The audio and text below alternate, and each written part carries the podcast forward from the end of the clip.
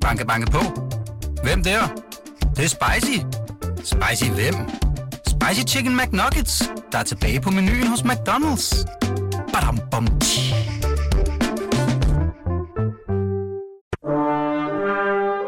du lytter til Radio fireogtyve syv. Den originale teleradio. Velkommen til Flaskens Ånd med Poul Pilgaard Jonsen. Efteråret, det er altså bourgognetid. Der er simpelthen ikke noget tidspunkt, hvor rød bourgogne passer bedre til det udenfor, end når bladene falder, og det bliver tidligt mørkt, og vinden jager hen over den sorte muld. Nu ved jeg ikke, hvor meget sort muld der er længere, når, når, når man planter vintersæd. Men altså, det lyder da meget godt. Synes du ikke, Daniel Dencik? Jo, det lyder fornemt. Da jeg var barn, der, der var de der marker virkelig sorte om efteråret, når de var pløjet. Men det er sjældent, man ser dem nu, fordi de bliver sået til med, med sådan noget vintersæd, mm. som så står grøn, så de står så grønne hele tiden. Mm. Men sådan en rigtig sort mark der, med stubene de golde, ikke? Mm. Nå, altså, men derfor er det jo helt oplagt at drikke rød bourgogne her i Flaskens Ånd. Lige her omkring månedsskiftet til november, hvilken vi kan kalde det høj efterår. Så det skal vi have. Og det er der jo altså sådan en grund til mere faktisk, fordi du har fået en stor interesse for jagt, har jeg hørt, for nylig. Ja. Ikke? Jo. Og øh, til vildt, især fuglevildt, men også, også harer og den slags. Altså, der er der heller ikke noget, der passer bedre nej, end rød bourgogne. Mm. Skål, Skål, og velkommen. Tak for det. Flaskens Ånd. Tak.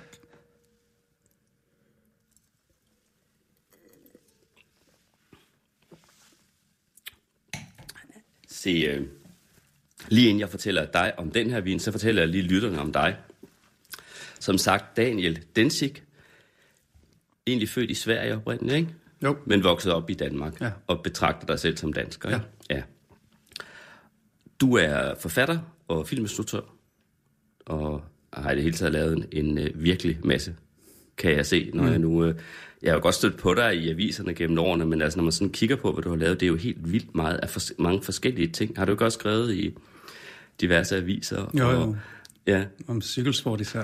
Præcis, og ja, det er et interessefelt, der er virkelig, virkelig bredt. Mm. Og, og nu her for et par år siden, der udsendte du øh, en, en ny bog, en roman, Nordisk Vildt, som vi også skal snakke lidt om. Øhm, så har du en bror, der er skuespiller. Mm-hmm. David. Ja, David Dencik. Jo. Lige præcis.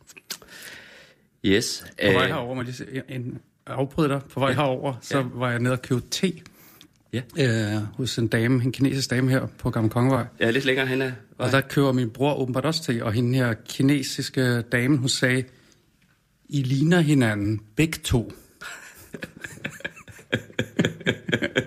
Ja, det var, det var meget godt sagt. Ja. Hende kender jeg godt. Ja. Hun har været der. Altså, da jeg flyttede uh, her uh, til det her kvarter, det, er, det var lidt længere hen ad gaden dengang. Det er mere end tyve år siden. Mm. Der var hun der også. Mm. Ja, det er, er faktisk en ret unik butik. Ja. Uh, det er virkelig som at uh, komme ind i et stykke Kina. Mm. Ja. Og så den der duft, der er derinde, kan jeg pludselig... Jeg tror, hun havde...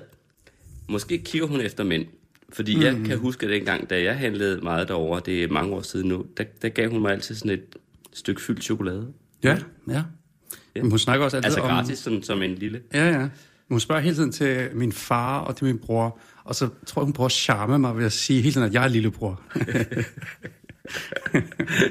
Ja, hun sælger ikke vin. Nej. Men det gør de et andet sted i nærheden, faktisk. Og det er nede på Værnedamsvej. Den her øh, lille vej, meget charmerende gade, som går mellem øh, Vesterbrogade, øh, som er Københavns Kommune, og, og Gamle Kongevej, som er, er Frederiksberg Kommune, og som minder, man begynder at sige, det er sådan et lille stykke Paris, og det minder egentlig også lidt om sådan en charmerende gade i Paris. Og dernede ligger en butik, der hedder Le Gourmand, som øh, handler med alskens dejlige ting fra Frankrig, pølser og oster osv., og noget vin også. Og det er nede fra dem, fra de venlige herrer øh, og damer nede i Le Gourmand, at den her vin kommer. Den gav de mig simpelthen med, øh, og sagde, om ikke det var en idé at, at se den i Flaskens Ånd. Mm. Og det gjorde jeg gerne. Grunden til, at jeg hældte op i en karaffel, det er, at den er fra to tusind og syv, så den har faktisk lidt alder. Så jeg tænkte, den kunne have bundfald. Så derfor gjorde jeg det. Det gør jeg egentlig ikke normalt så tit. Og så hedder producenten François G. Effis.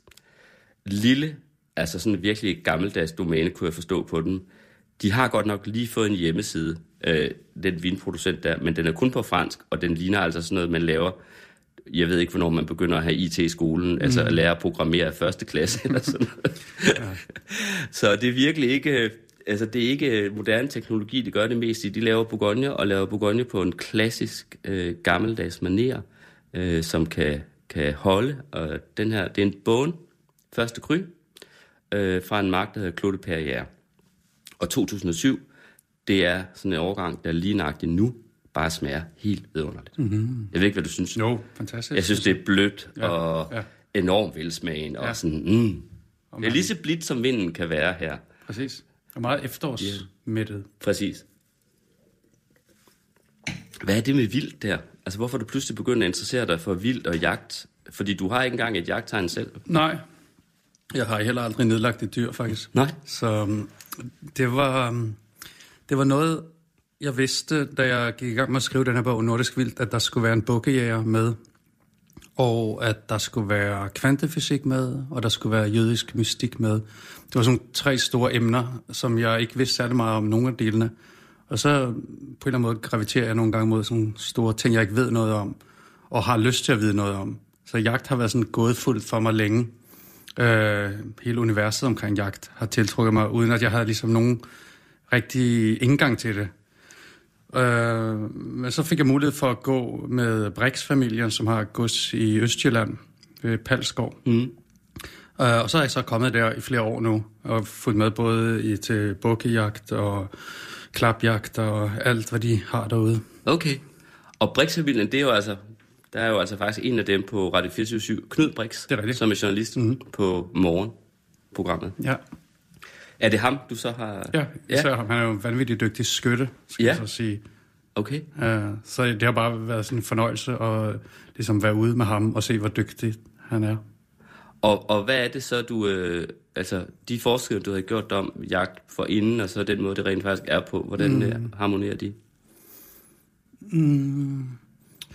Altså, i min bog er han meget en enspænder, så jeg har ligesom undgået hele det her kammerateri, der er, og jagtkonsortier, og sådan, det har ikke haft min interesse.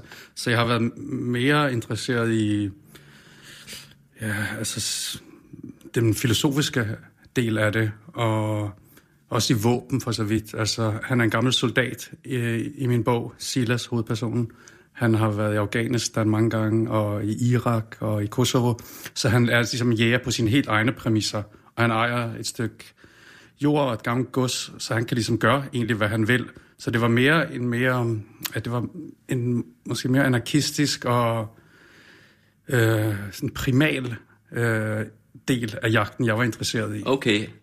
Altså ikke så meget i ritualerne og stå på Nå, gårdspladsen og nej. løfte et, et, et, en morgenbitter der, Præcis, øh, og et horn, der gjaller, og revensted, der bliver spillet og så videre. Præcis. Alt det der har, har ikke været, været så interessant okay. for mig egentlig. Okay. Så det er, det er mere det, altså det at nedlægge et dyr, et stykke vildt.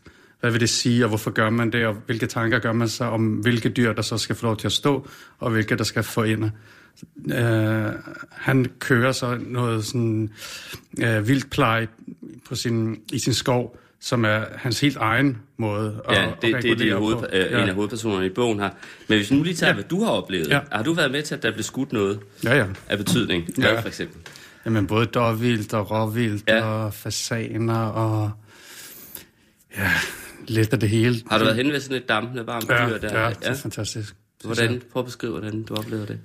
Det er også beskrevet i min bog, og det, jeg oplevede det som om, det var, tror jeg var et stykke dårvildt, at øjnene ligesom var døde i et øjeblik, hvor den, den her hjort ikke rigtig forstod, at hun døde. Hmm. Nu sagde jeg, ja. De var døde i et øjeblik, ja, hvor hun ikke forstod? Dårvildt var ligesom dødt, uden at forstå hvorfor. Uden at, u- uafvidende, ja, altså uden at vide, uden hvad der egentlig foregik. At det forstod, at det var det, det gjorde. Ja.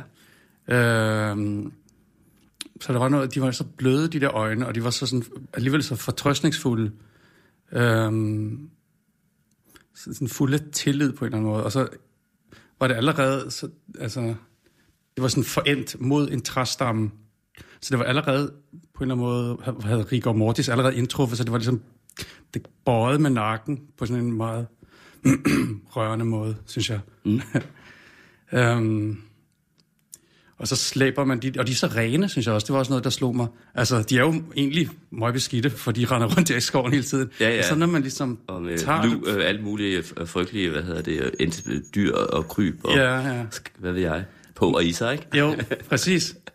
Tæger og alt, hvad det er. Præcis. Ikke? Men så når man tager fat om den, når man slæber dem gennem, vi skulle så slæbe den gennem skoven op til vejen, hvor der ville komme en vogn og hente dem på et tidspunkt, så, var det, så, så følte det så rent at tage fat omkring den her pels og benene, og det var som om, de kunne ikke blive beskidte på en eller anden måde, at de var en del af skoven på sådan en meget ren måde. Ligesom man føler også, når man går på en strand, at det er rent. Det er jo slet ikke rent, men det føles som om, at det er rent på en strand, fordi man er ligesom nøgen hud mod sandkorn. På samme måde føltes det med den der, ja. øh, det stykke dårvildt der, at det var bare helt rent. Ja.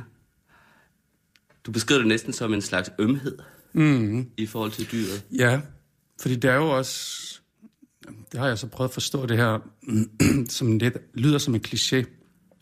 Det der, at jæger går på jagt øh, af kærlighed til dyrene mm. og kærlighed til naturen. Mm. Det er svært at forstå for udenforstående, at der kan være en kærlighed i det. Så det har jeg også prøvet at skrive om i bogen, at øh, altså, man kan sige, vi som mennesket skulle nok ikke, altså den, den dag, vi ikke behøvede at gå på jagt mere for vores overlevelse skyld, skulle vi nok have holdt op, kan man sige.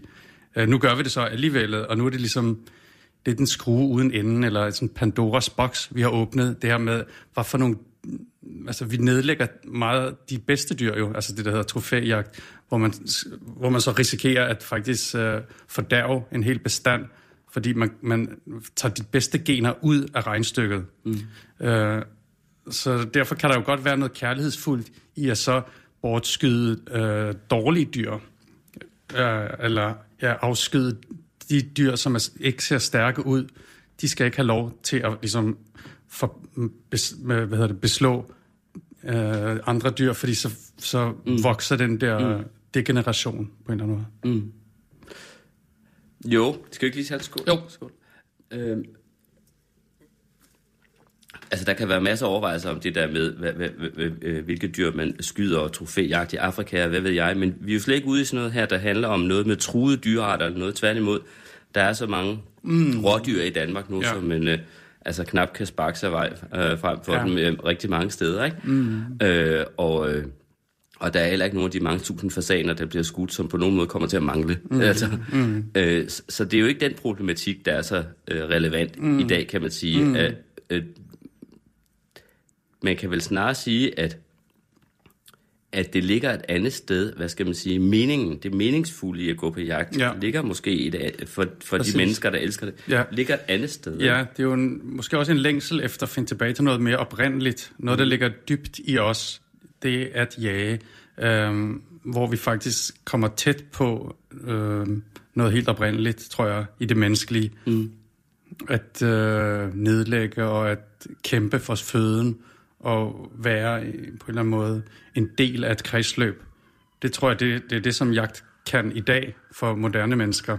At man på en eller anden måde kommer til at indgå i noget, som føles oprindeligt.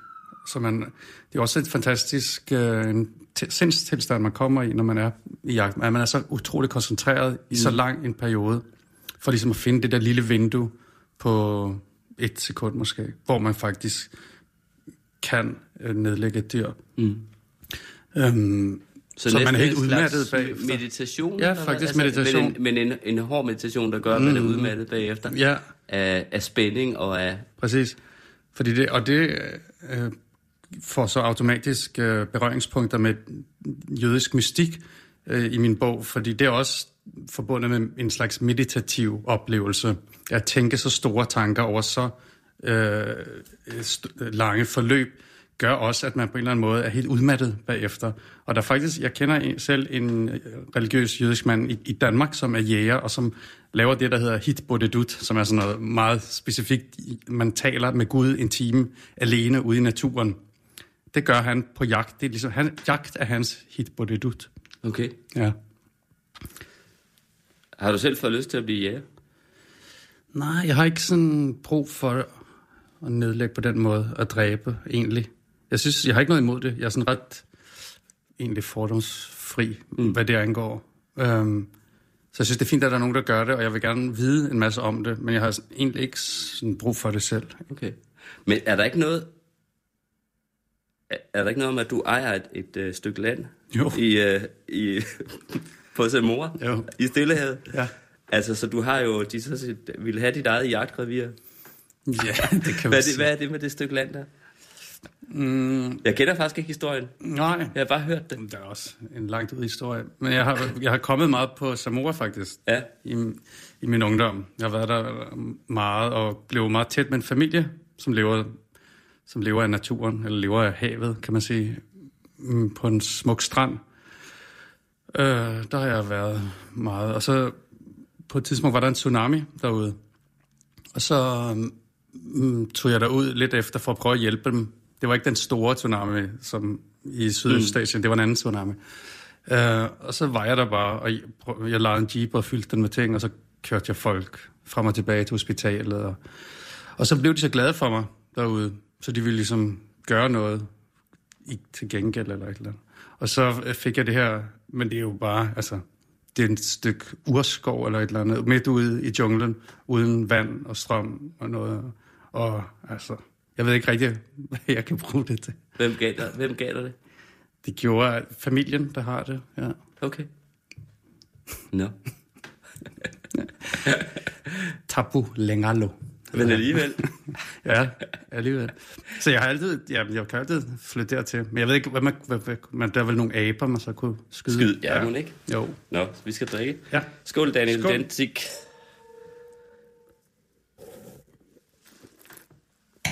Heller lige lidt mere op til dig. Ej, for smerte er det. Er det ikke bare blidt, blidt, blidt, det her? Det er jo. Så skønt og let, ikke? Mm-hmm. Øhm, altså... Det der med at og så bevæge sig ud og være alene derude i naturen, tror jeg sådan set også er en, øh, er en drivkraft for nogle jæger. Altså de, der mm. bor i byen, altså som rent faktisk... Øh, altså de der meget urbaniserede mennesker, som ja. mange af os er, ja. og, og bor steder med og går på kaffebar og caféer, mm. og øh, det hele kører i elevatorer, og hvad ved jeg, det hele er meget let og snus, mm. ikke? Mm. Og så komme ud i noget, der i hvert fald forekommer at være mere oprindeligt. Jeg tror, det var det, du mente. Ja, og, og også måske det der tanke om, at man faktisk kan klare sig selv. Det ja. tror jeg også tiltaler mange. At man, det kan godt være, at der er alle de her vinhandlere og træningscentre og sådan noget ja. her. Men hvis det hele brød sammen, så kunne man faktisk godt overleve. Ja. Er det derfor, du selv har anbragt dig selv alene så meget? Fordi det forstår jeg, du har. Mm. At du har rejst meget, mm. og du også... Øh, rejse meget alene, mm. og været alene, ikke? Mm. Øh, ja, måske. Altså, for, at du tænker, at det er for, at jeg skal lære, altså vise mig selv, at jeg vil kunne overleve? Ja, det kunne det være. Jeg spørger ja. dig. Jeg ved det jeg har ikke. I hvert fald, øh, jeg har i hvert fald oplevet det, at øh, altså, jeg kan, mit liv kan godt klare ret meget belastning. Altså, at jeg kan godt... Det, altså, det er som om, hvis det er en elastik, man hiver i, at den, den kan faktisk... Man kan hive enormt meget i den der elastik, uden at den springer, har jeg oplevet. Og det har jo sikkert noget at gøre med ja, den her ensomhed, som jeg har lært at trives i. Ja, for det er jo den anden mulighed, at man, hvad skal man sige, vil, ja. vil hvad skal man sige, ja, enten foregribe eller teste, om man rent faktisk kan klare den ja. store ensomhed, ikke? Ja, præcis. Øh, Jamen, det har du ret i, det tror jeg. Og som jo omgærer vores liv, henholdsvis fød, fødsel og død, ja. Ikke? Ja. Kan man sige. Ja. Jeg har, vil, øh, ja, jeg har nok været indstillet på i hvert fald at udsætte mig selv for den belastning. Um, og så, er det så, så, er det så, altså, så sker der jo så det, at det ikke bliver en belastning med tiden. At det faktisk bliver noget, man sagtens kan være i. Um, så på den måde er det jo igen som en elastik. Altså jo mere du trækker i den, jo mere kan den faktisk også rumme. På et tidspunkt kan, vil den jo så briste af, af naturlov. Um, men jeg håber også, at på et eller andet tidspunkt begynder den ligesom at slappes lidt. Mm. hvor, hvor har du så anbragt dig hen alene? Jeg har været næsten rigtig... Altså, jeg tror, jeg har været i halvfjerds eller femoghalvfjerds lande i mit liv, så jeg har været mange steder. I dit seksogfyrre-årige liv? Ja. ja. så jeg har været... Ja, Samoa, Argentina. Men er der nogen gang, hvor du har været alene rigtig lang tid? Altså? Ja, det er der. Altså ikke sådan, at jeg har ikke gået sådan noget... Eller sådan noget. Ja, men altså, jeg, jeg, jeg har ikke været fuldstændig alene. Altså, jeg kan godt lide at bo på hotel, for eksempel, ja. Når jeg skriver. Ja. Fordi der er lige præcis det, det niveau af socialt øh, tilstedeværelse, som man kan overskue. Altså, man går ned til morgenmaden, og så kan man snakke med folk, hvis man vil, og man behøver ikke, mm. hvis man ikke vil. Og der kommer nogen og rydder op i ens værelse. Altså, så jeg er jo ikke helt alene, og jeg kan også gå ud på en bar og, og drikke. Men det er alene uden at kende nogen, kan man sige. Det er det. Det er det, det, det der er sagen, ikke? Ja. Uh, U S A har jeg været enormt meget. Jeg er meget glad for U S A. Og i Frankrig har jeg været en hel del. Um, og i Asien, mange Kambodja har jeg været glad for at være i. Skriver du så? Ja. Ja. Altid. Altid? Ja, ja, stort set hver dag skriver jeg. Det er også ret meget, du har produceret. Hvor mange bøger har lavet? Fem, seks stykker? Nej, otte. Otte nu? Mm. Og for, for mange film? Fire. Fire film. Og du er i gang med at lave en nu, ikke? Ja. Ja. Ja. Fordi vi skulle lige finde et tidspunkt, der passede dig, ja. At du kunne komme her op i kanappen til mig. Ja. Øh, og jeg kan forstå, at du lige kom hjem fra, fra Sverige. Nej, det var fra Nordnorge. Fra Nordnorge. Hvor jeg er i gang med en spillefilm, som skal finde sted i, i Nordnorge og så i Japan. Så jeg skal til Japan om nogle måneder. Okay. Og fortsætte. Mm. Der er altså lige en sluk mere. Ja, god idé. Da du sagde det der med, at du har fundet ud af, at du er et menneske, der kan klare utrolig meget. Tænk, hvad tænkte du egentlig mest på der? Mm, altså lige nu tænker jeg på, at mm, jeg skal snart være far, og jeg har i gang med en, jeg har lige afsluttet en kæmpe roman, og jeg er i gang med en spillefilm, og jeg er også i gang med en dokumentarfilm i øvrigt. Og jeg tænker allerede på min næste bog også. Du ved, begynder at... Jeg har lyst til at skrive den allerede, men jeg ved godt, at jeg skal vente lidt. Så jeg tænker bare, at lige nu, som mit liv ser ud lige nu, er der enormt mange bolde i luften, og alle, der møder mig, synes, åh, oh, sikkert og du arbejder altså sikkert meget, og jeg synes egentlig ikke, det er så meget. Altså, jeg synes... at det er fint. Altså, jeg gør præcis det, jeg vil. Jeg synes, jeg holder fri hele tiden. Jeg synes bare, jeg har okay. sådan et drømmeliv. Fordi jeg gør jo det, jeg vil. Altså, jeg kan ikke se, at det er arbejde på den måde. Hmm. Jeg troede faktisk, at du tænkte på hele den sag, der har været omkring øh, dine børn mm. med en svensk kvinde, mm. som du øh, jo har skrevet om. Ja. Du har faktisk skrevet en bog om det, ikke? Mm. Øh, og som lyder som en virkelig... virkelig hårde ting. Præcis. Det... Altså, du, er, du ser simpelthen ikke dine børn, mm. dine to børn, mm. øh, som bor i Sverige, ikke? Ja. Og du bliver beskyldt for nogle meget...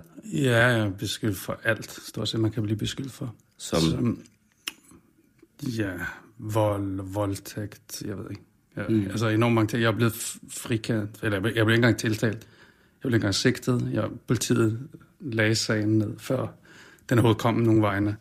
Men det gjorde, at... Ja, i hvert fald, det er jo en meget lang historie lige at berøre så let. Sådan. Men altså... Øh, de sociale myndigheder, ligesom, som er dem, der reelt set havde magten, selvom jeg fik tildelt ret til at se mine børn, så det er stadig... Samværsret hedder ja, det. Ja, præcis. Mm. Så er det stadigvæk ikke blevet ført ud i livet, selvom jeg har presset på. Så den er ligesom strandet der.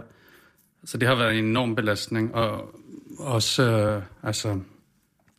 Noget, som man helt klart kunne gå til grunde på, eller som jeg kunne have gået til grunde på, øh, fordi det har været så hårdt. Nu er jeg så et andet sted i, i dag. Altså, jeg, jeg føler også, at jeg har en, en kontakt til mine børn. Jeg skriver med dem. Og hvor gamle sender, er de? Øh, tretten. Det er tvillinger. Okay. Så nu har jeg lige fortalt dem der, at de skal have en lille søster. Ja. øh, så jeg føler, at det er på en eller anden måde, selvom det er alt for sparsomt, så er der alligevel en kontakt.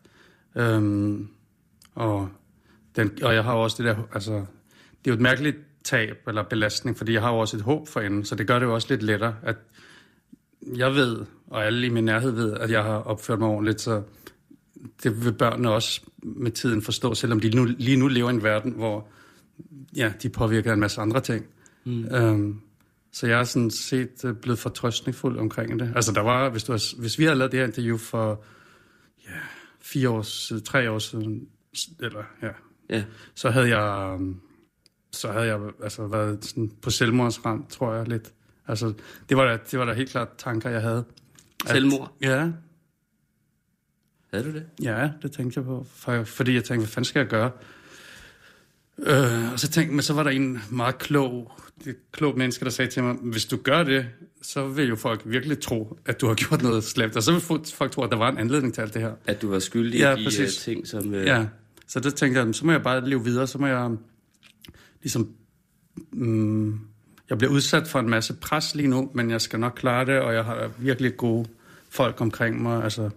Jeg har, har en god familie omkring mig, en sød kæreste, og, så, jeg, og, og fantastiske venner faktisk, en, en ret stor vennekreds. Så jeg, jeg har været godt hjulpet af dem også. Mm. Øhm.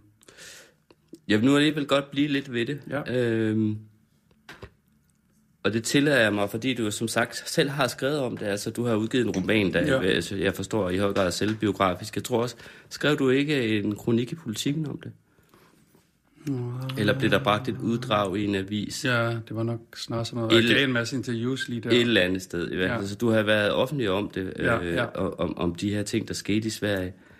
Og, øh, og en af de ting, jeg selv kan huske, det er, at der gjorde indtryk på mig, det var, når du beskrev det her møde med, med, med, de, med myndighederne ja.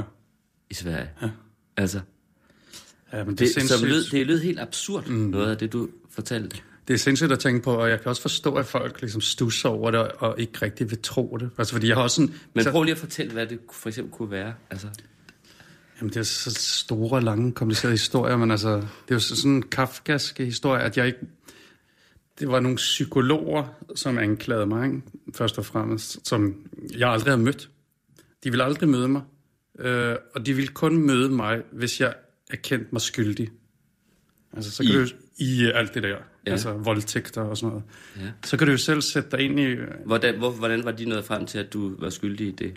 Hvorfor mente de det? Jeg, jeg måtte jo aldrig møde dem. Altså, jeg har kun læst deres konklusioner. Var det nogle psykologer, der var ansat i... Uh... Nej, og det viste sig, de er jo heller ikke engang psykologer. De er... Jeg kan ikke huske... Men det var altså nogen, som var i det offentlige? Som var i det offentlige. Altså... De var socialarbejdere på en eller anden måde. Okay.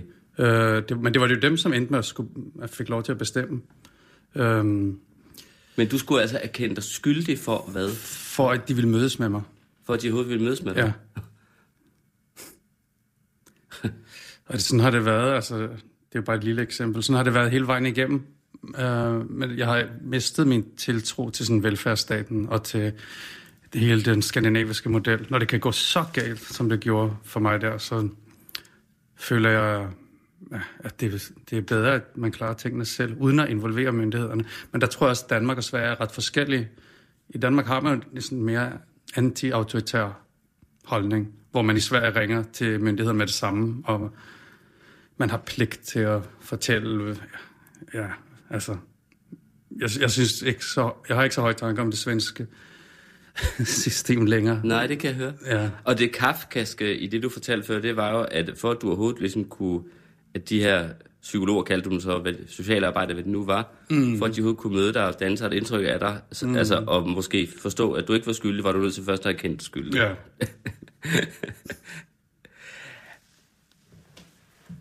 Men det må jo have været, altså, det må jo have været, øh, hvad skal man sige, hvordan skal man beskrive det?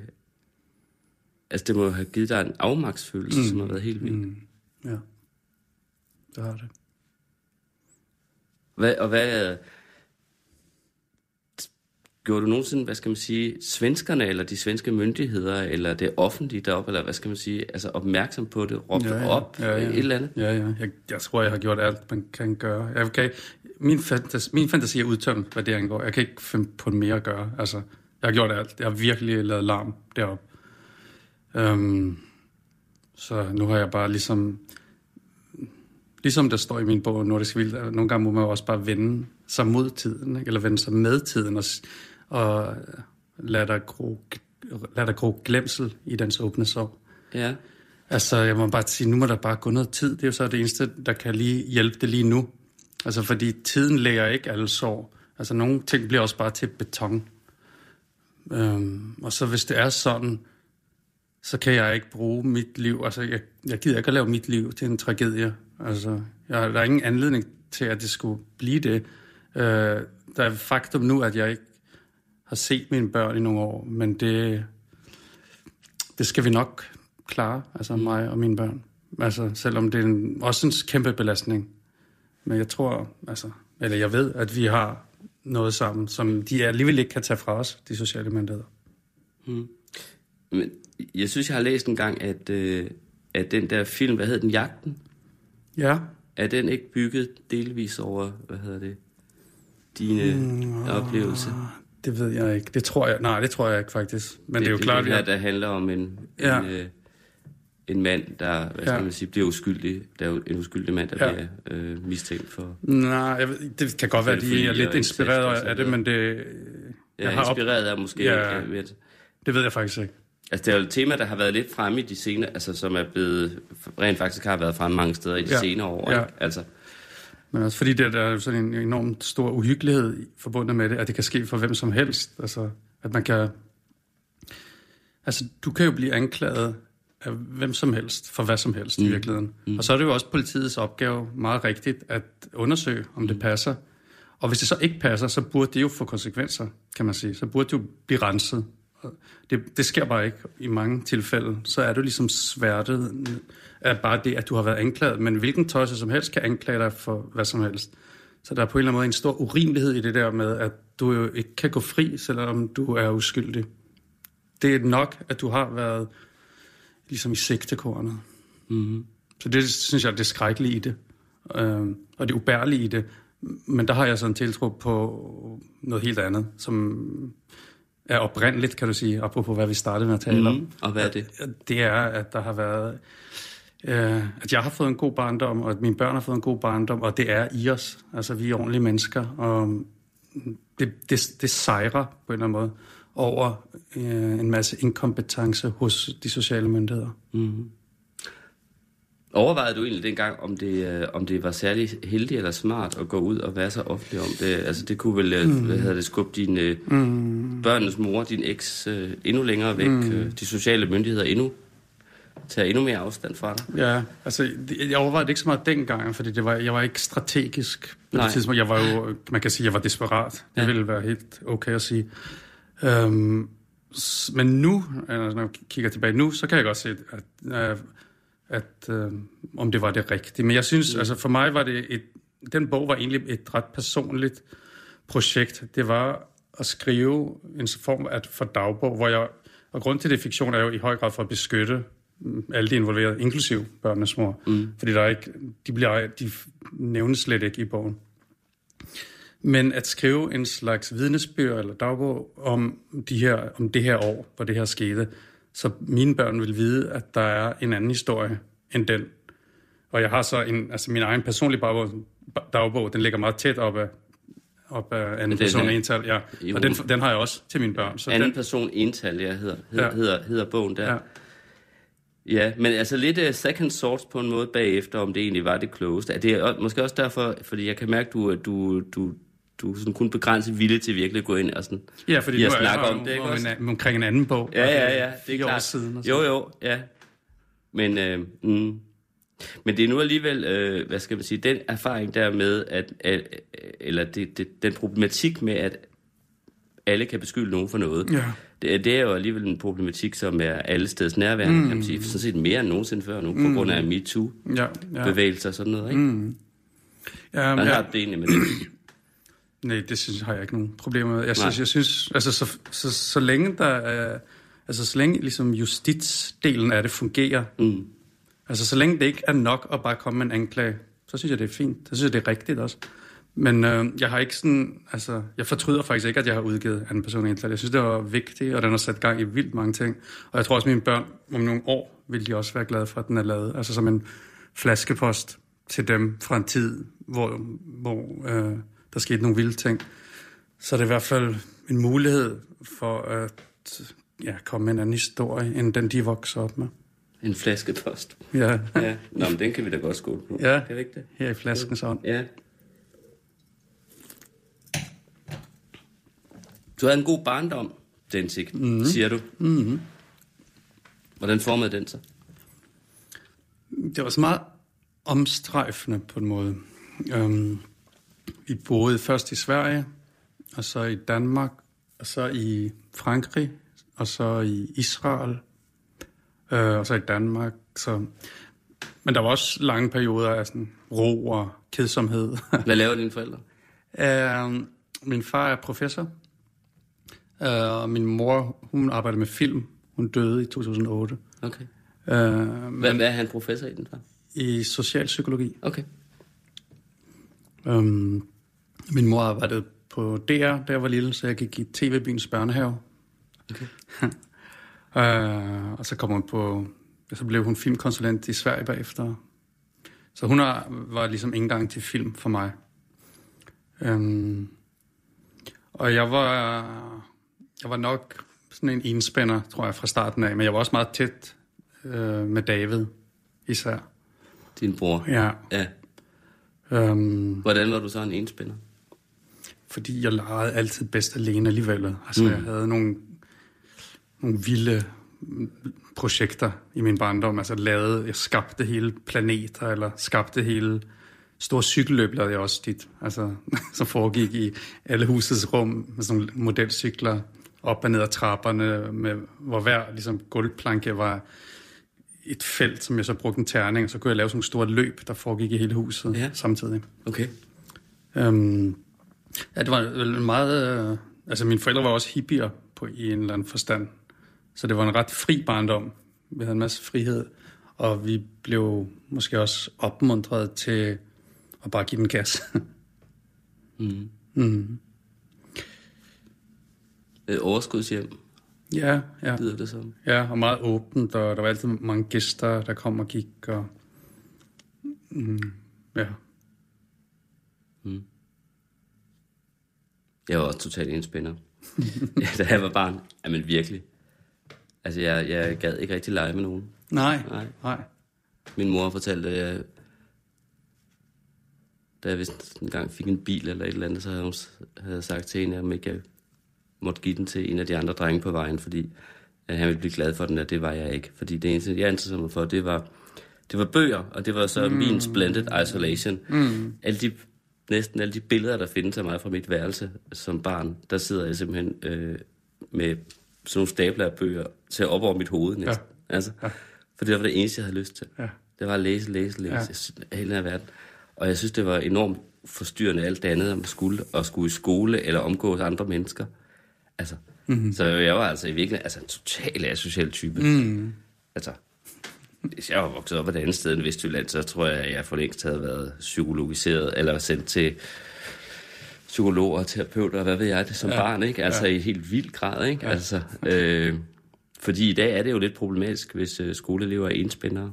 Altså det skal jo lærerne jo også, sådan, hvad skal man sige, notere ned og fortælle mm-hmm. videre og så videre, men det mm-hmm. ser jo som om, at vedkommende ikke fungerer så godt socialt, ikke? Mm-hmm. Altså, ja. Vi har jo været sådan nogle, der ikke fungerer særlig godt socialt. Ja.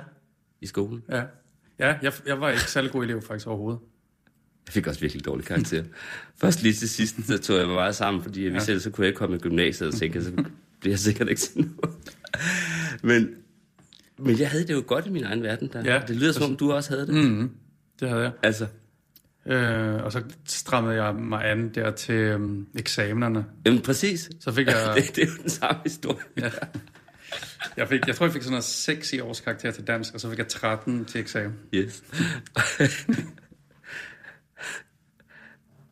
Ja. Og den der indspænderhed, altså, den, den bliver, bliver vel hos en resten af livet, tror du? Mm, altså. Det tror jeg.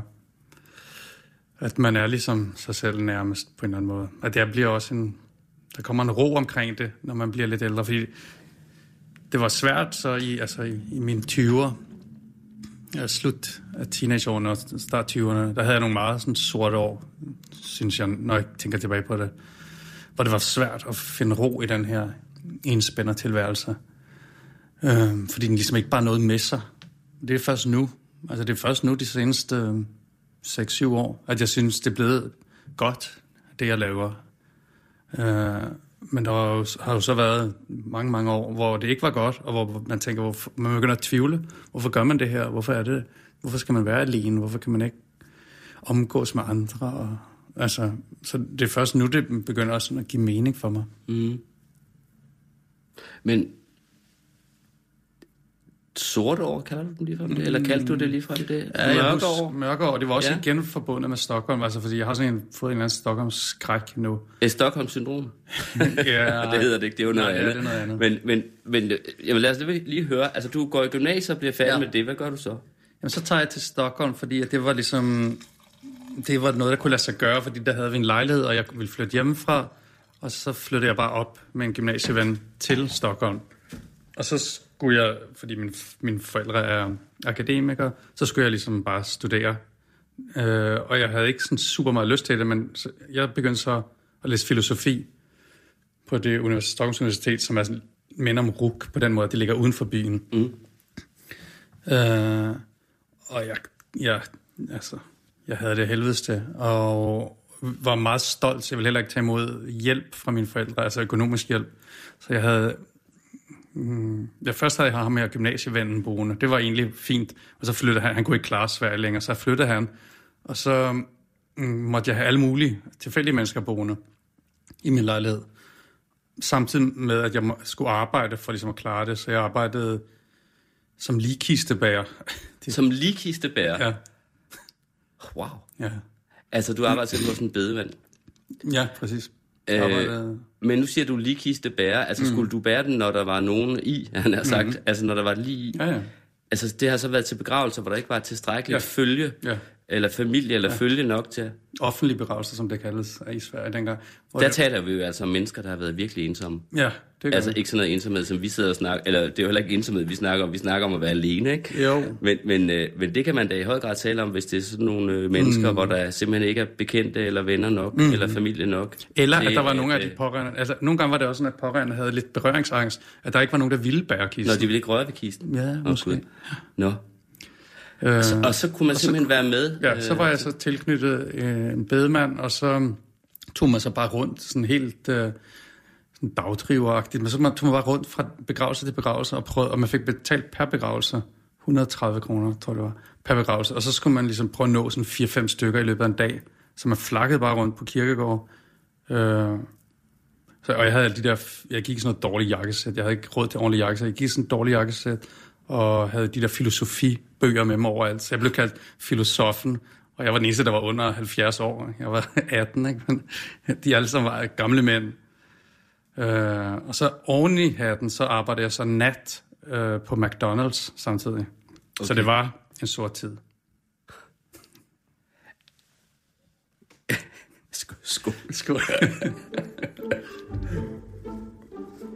Jeg er nødt til lige at høre lidt mere om det der lige... bæreri. Ja. Altså,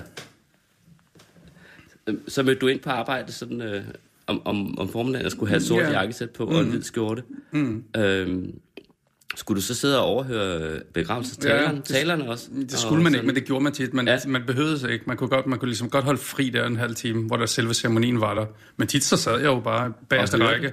Jeg hørte lidt, læste lidt, Schopenhauer hørte lidt. En eller anden tilfældig, der var død. Ja, nemlig. Men jeg tænker, at nogle gange kan det jo også have opstået situationer, hvor man, som man tænker er næsten filmiske, eller som mm. man måske kunne have brugt i en film ja, ja. eller en bog. Ja, altså de var, skæbner, så, ikke? De var så kyniske også, de der andre, de ældre mænd. De havde jo gjort det i mange år. Så de, de gik sådan og lirede scorereplikker, altså mens vi bare kisten. Så jeg altså, kig lige til hende, hende til venstre der, hende skulle man da lige bagefter og sådan noget. Så det var en hård, hård verden lige at komme ind i.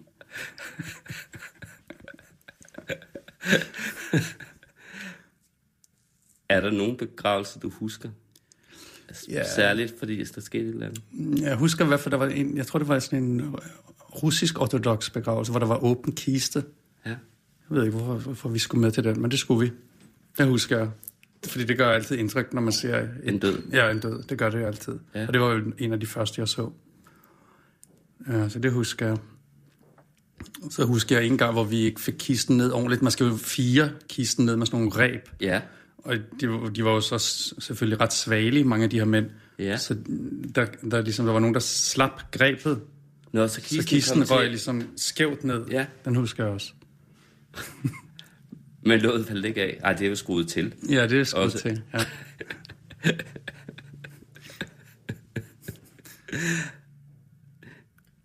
Det minder mig om den der... lille historie med score-replikkerne, mens de der mænd gik med, med kisterne.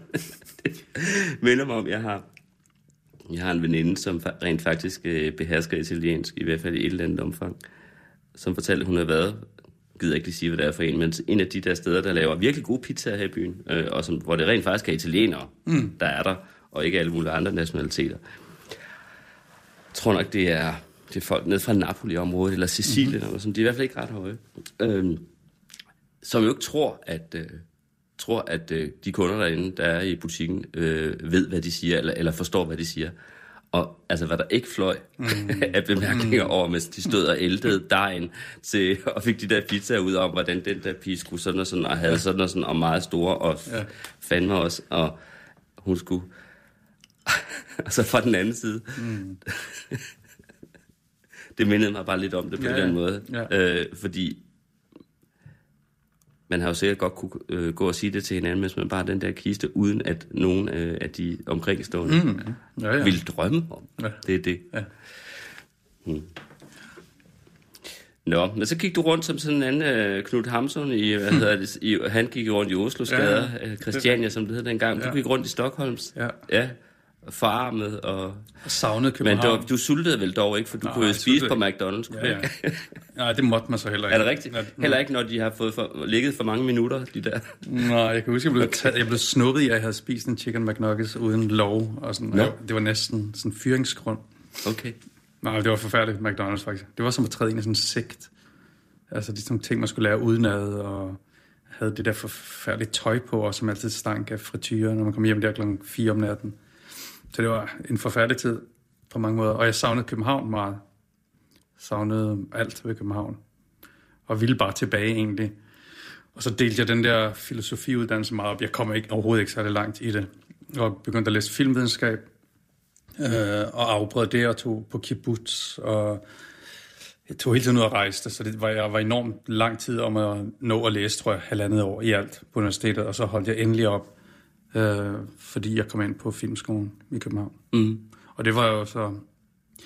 Ja, det var på mange måder min redning. Altså, at jeg fik lov til at lave noget, der ikke var akademisk. Jeg var overhovedet ikke god til det akademiske. Så det var måske også derfor, at det var så plagsomt for ja, at, at ja. være i Stockholm? Ja. ja. Og så havnede du pludselig et sted, hvor... Ja, så havnede et sted, hvor man ikke... Det var lige dig. Ja, det var det faktisk. Der lå Filmskolen på Christianshavn, når jeg startede. Ja.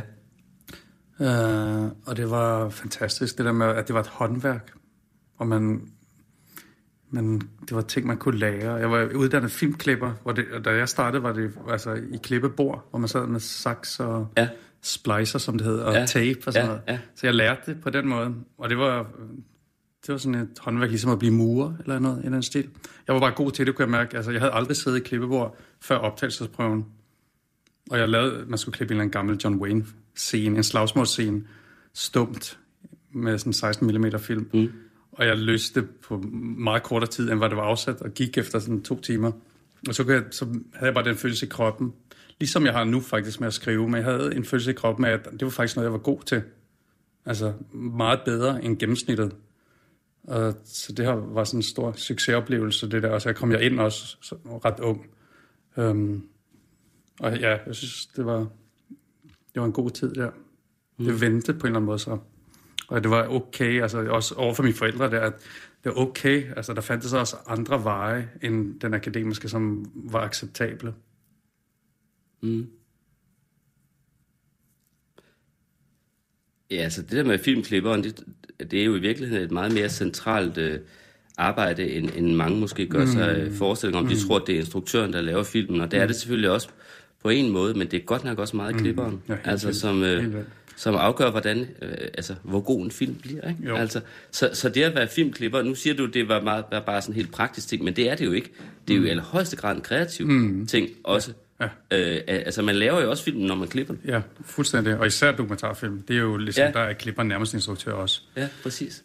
Øh, Ja, men det har, og man, jamen det er, man bliver sådan ekspert på mennesker ved at klippe også, fordi man, jeg, altså jeg ved, hvordan Trine Dyrholm blinker, for eksempel. Ikke? Altså jeg ved sådan nogle bittesmå detaljer, og hvordan øh, en eller anden trækker vejret. Altså man, kan, man ved alt om mennesker, fordi man ser det om igen og om igen og om igen, og finder rytmen hos mennesket. og det gode spil, eller man kan se, hvornår et menneske lyver, og alt det her lærer man, så man bliver sådan en ekspert på mennesker.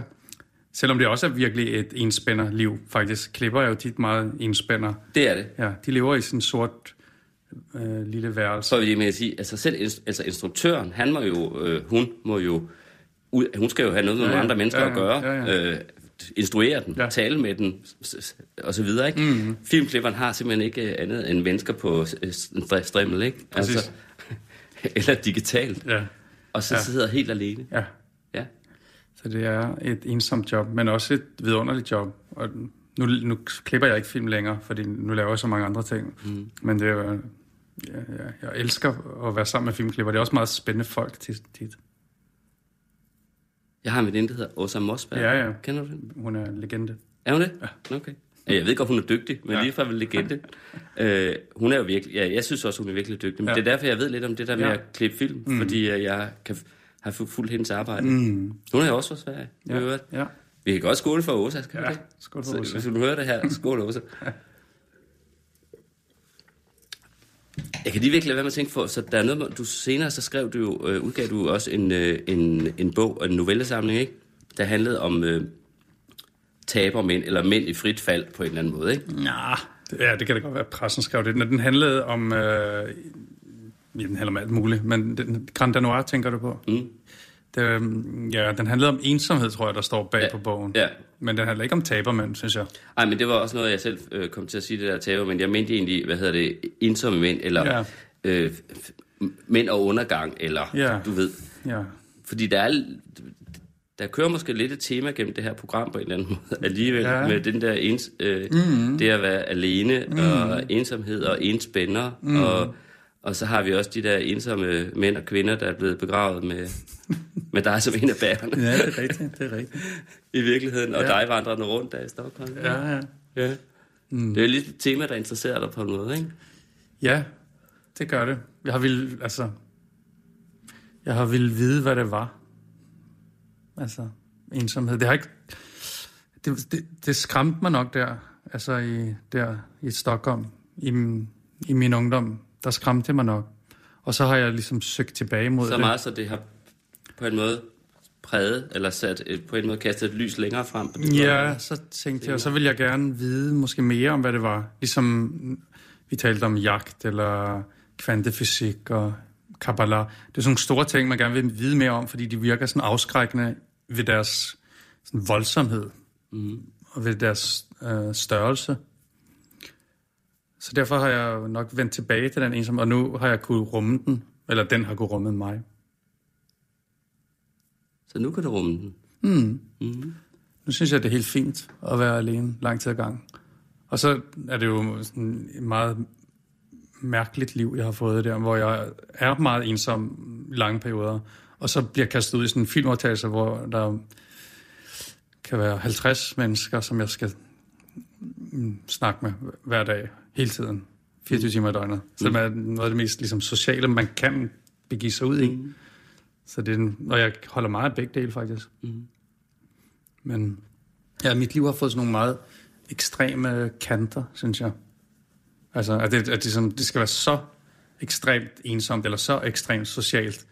Altså, det, der er ikke så mange mellemlejer. Nej, men du skal jo have et barn nu. Ja. Hvornår er det? Det er termin den sjette november. Ja. Mm. Og har en, en kæreste. Mm. Og hende bor du med, mm. eller hvordan? Ja. ja. Altså, der er det jo, det lyder det ikke som om, at den der sådan virkelig kantede... Nej. Den, måske lige... Nej. Passer, Nej. passer hun... så perfekt.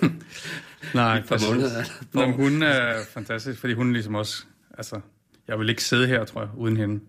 Så hun har ligesom gjort det muligt, på en eller anden måde, at være den, jeg er. Øh, og at det ikke er et problem, at jeg er den, jeg er. Altså, at, ja, så det, det er en kæmpe gave og lykke, at, at det også kan rummes i, i verden. Altså, det, det forbavses man hele tiden over, at, at verden indeholder så mange verdener, at der lige pludselig er, eller et år indeholder så mange tider, at man kan gå igennem så mange ting. Øh, men så skal der også være nogen, der gør det muligt. Og for mig er det Sofie. Sofie. Hm. Er det en pige eller en dreng, I skal have? Det er en pige. Tillykke med hende. Tak. Skål, Daniel Skål. Dencik. Tak, fordi du kom hjem hos mig. Poul Pilgaard i Flaskens Ånd. Og øh, det var Ninette Birk, der var med på den første lytter. Sofie, og hvad ved I så, hvad hun skal hedde? Nova. Nova? Mm-hmm. Det nye. Det nye, ja. Du lytter til Radio fireogtyve syv.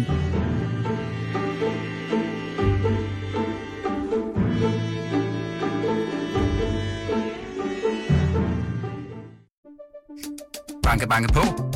Hvem der? Det, det er spicy. Spicy hvem? Spicy Chicken McNuggets, der er tilbage på menuen hos McDonald's. Badum, bom, tji.